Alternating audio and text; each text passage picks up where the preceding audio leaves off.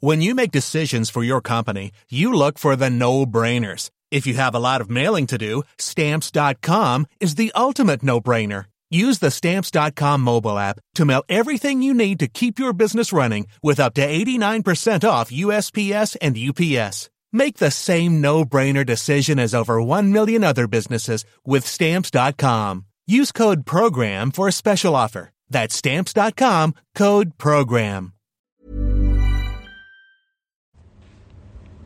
Good evening. This is Joshua Hughes and welcome to your 2-minute briefing from the Telegraph.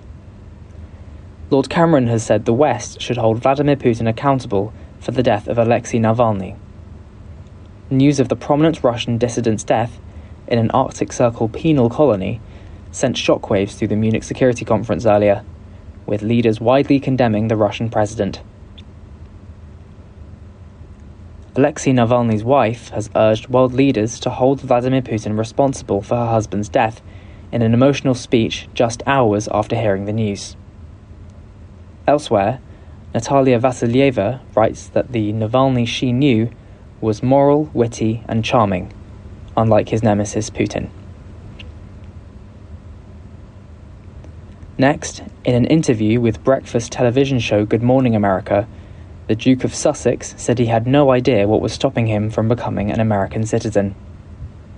The Duke also suggested the King's illness could help reunify the royal family, as he discussed the monarch's cancer diagnosis for the first time in public. And to stay up to date with all the latest news delivered straight to your inbox, you can sign up to our twice daily front page newsletter at telegraph.co.uk forward slash front page.